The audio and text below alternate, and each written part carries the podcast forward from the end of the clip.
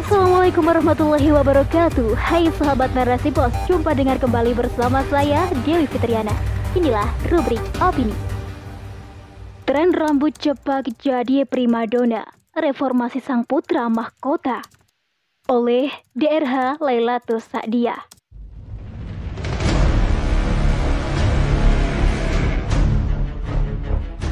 Kini, Muslimah Saudi Arabia semakin bebas mengekspresikan dirinya setelah tak ada lagi kewajiban berhijab untuk beraktivitas di area publik, ini tren rambut cepak oleh muslimah menjadi pilihan. Dengan dalih menambah kekuatan dan mendorong profesionalisme seorang muslimah dalam bekerja. Benarkah demikian? Sejak naiknya kekuasaan putra mahkota Pangeran Muhammad, publik telah menyaksikan perluasan hak-hak perempuan terutama muslimah seperti kebijakan Saudi Arabia yang telah mengizinkan perempuan menghadiri acara olahraga publik dan bercampur dengan pria. Selain itu, para perempuan juga diperbolehkan dengan mengemudikan mobil di jalan raya. Dan yang lebih kontroversial adalah adanya kebijakan bahwa muslimah tak lagi wajib berhijab untuk beraktivitas di ruang publik. Dahasnya, buntut dari kebijakan putra mahkota kini tren rambut cepak menjadi primadona di kalangan muslimah Saudi Arabia. Bahkan di salah satu salon pusat kota Riyadh, permintaan untuk potongan rambut model boys kini semakin melonjak, di mana sekitar 7 hingga 8 dari 30 pelanggan wanita meminta rambutnya dipotong pendek atau cepak. Sebagaimana kebijakan sebelumnya, kerajaan Saudi Arabia juga telah melonggarkan aturan perwalian di mana perempuan sekarang diperbolehkan memperoleh paspor dan bepergian ke luar negeri tanpa izin kerabat laki-laki. Ini merupakan realisasi dari rencana reformasi visi 2030 Pangeran Mohammed untuk membuat Saudi Arabia yang tidak terlalu bergantung pada minyak. Rencana tersebut salah satunya dimulai dari menyerukan agar perempuan berkontribusi 30% dari angkatan kerja pada akhir dekade ini.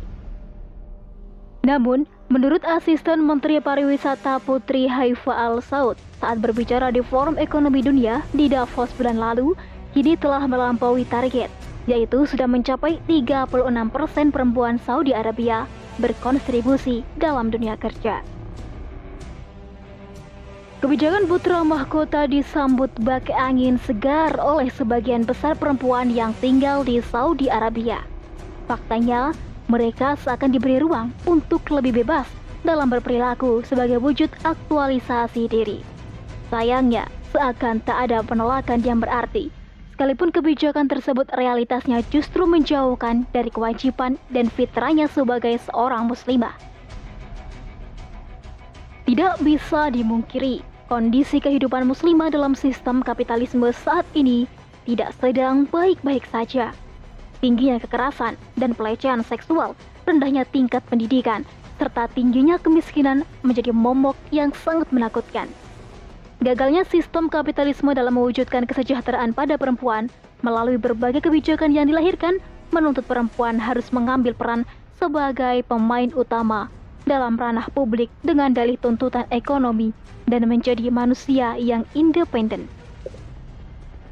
Ini giliran perempuan di Saudi Arabia yang diberikan kebebasan bergerak di ranah publik.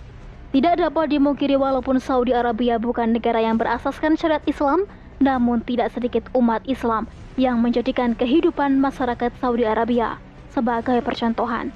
Dan lebih parahnya lagi, adanya kebijakan tidak wajibnya berhijab bagi muslimah pada ruang publik di Saudi Arabia. Secara tidak langsung, akan memberikan gambaran tidak perlu adanya kewajiban berhijab di negeri-negeri Muslim yang lainnya.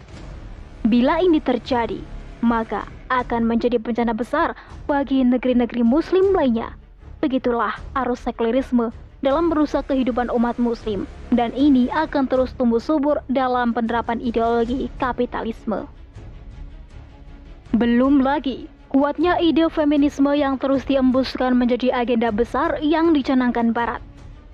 Bila kita mau berpikir kritis, Sejatinya ide feminisme ditanamkan pada benak kaum perempuan hanya sekedar untuk menggerakkan perekonomian kapitalisme yang sedang di ujung tanduk. Bagi Barat, perempuan harus berdaya, memiliki penghasilan agar bisa hidup konsumtif dan mampu membeli berbagai produk barat. Di sisi lain, jika kaum perempuan bebannya bertambah menjadi aktor penggerak perekonomian dan lebih banyak berkiprah di ranah publik, maka sudah dapat dipastikan akan lebih berat menjalankan amanahnya secara optimal, yaitu peran dan kewajibannya sebagai ibu dan pengatur rumah tangga. Alhasil generasi masa depan yang nantinya akan menjadi korban. Dari sini, sudah seharusnya muslimah harus cerdas dan kritis terhadap berbagai kebijakan yang sejatinya justru menjerumuskannya dalam kemaksiatan. Harus berani membongkar tipu daya kapitalisme dengan dalih memberikan kesejahteraan.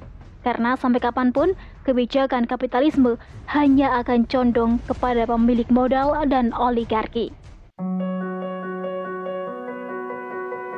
Sebagaimana yang sudah kita bahas sebelumnya, bahwa sejatinya sekularisme, feminisme, liberalisme, serta isme-isme lainnya sengaja diembuskan Barat secara masif untuk merusak pemikiran umat Muslim Hal ini terus dilakukan oleh Barat semata-mata untuk mengukuhkan hegemoninya di seluruh dunia. Hingga saat ini belum ada satu negara pun yang mampu membendung apa yang telah diagendakan oleh Barat. Besarnya pengaruh Barat terutama dalam agenda merusak negeri-negeri Muslim, baik secara pemikiran maupun secara fisik, harus dilawan oleh negara yang sama kuat atau lebih kuat dari Barat. Dan ini tidak ada pilihan lain lagi bagi kita umat muslim untuk kembali mengambil sistem Islam sebagai satu-satunya sistem yang harus diterapkan di muka bumi ini. Karena penerapan Islam secara kafah dalam bingkai khilafah yang akan mampu menjadi perisai bagi umat Islam di seluruh dunia, baik membendung serangan barat secara pemikiran maupun fisik. Ya, dalam penerapannya khilafah tidak akan membiarkan ide-ide asing yang notabene akan merusak akidah umat dan masuk dalam negara khilafah. Bila saat ini ide-ide barat yang menyesatkan menjadi konsumsi publik melalui sosial media atau tontonan lainnya, maka khalifah akan menutup segala akses tersebut. Di sisi lain, pemerintah juga akan memberikan benteng akidah yang kuat, yaitu dengan memberikan pemahaman Islam sedini mungkin agar secara individu tahu mana pemahaman yang sesuai syariat Islam atau justru bertentangan dengan syariat Islam. Masyarakat pun akan menjadi kontrol atas pelanggaran syariat yang dilakukan individu lainnya. Sehingga jika ada penyimpangan, masyarakat akan melakukan amar ma'ruf. Ini semua dilakukan semata-mata dengan semangat untuk meraih ridha Allah Subhanahu wa taala. Dari segi tanggung jawab negara, kebijakan khilafah dengan menerapkan syariat Islam secara gafah meniscayakan perwujudan kesejahteraan seluruh warga khilafah, baik muslim maupun non-muslim. Maka, warga khilafah tidak perlu bersusah payah mewujudkan kesejahteraan masing-masing apalagi sampai menjadi tumbal bobroknya sistem yang diterapkan. Sejatinya, negara memiliki peran yang sangat besar dalam upaya menjaga akidah umat dan mewujudkan kesejahteraan di tengah-tengah masyarakat, bukan malah bersandar pada ide-ide sesat dari Barat. Merupakan beban berat muslimah hidup di dalam sistem kapitalisme. Namun di tengah derasnya arus penyesatan berbagai ide-ide asing, tanpa adanya khilafah, kita harus mampu membentengi diri sendiri dan terus menyebarkan pemahaman Islam yang sahih di tengah-tengah umat. Senantiasa mengkaji Islam ideologis dan berada di antara orang-orang salih adalah salah satu upaya yang bisa kita lakukan saat ini untuk membentengi diri dari berbagai gempuran ide sesat ala kapitalisme. Selain itu, kita sebagai muslimah juga memiliki kewajiban untuk menyampaikan kebenaran Islam di tengah-tengah umat. Sebagaimana sabda Rasulullah Shallallahu alaihi wasallam. Sampaikanlah dariku walau satu ayat Hadis riwayat Bukhari. Merupakan kewajiban bagi kita semua untuk menyampaikan di tengah-tengah umat saat ini bahwa sejatinya berbagai masalah kehidupan yang dihadapi adalah karena tiadanya institusi khilafah di muka bumi ini. Maka sebagai konsekuensi keimanan kita, perjuangan mewujudkan kembali institusi khilafah harus menjadi perjuangan bersama. Semoga setiap jeripayah pemikiran serta usaha mengembalikan institusi khilafah dicatat sebagai amal solih yang bisa menjadi hujah di akhirat nanti. Amin ya robbal alamin. Wallahu alam bisawab. Bagaimana sobat? Makin greget setelah dengar opini kali ini?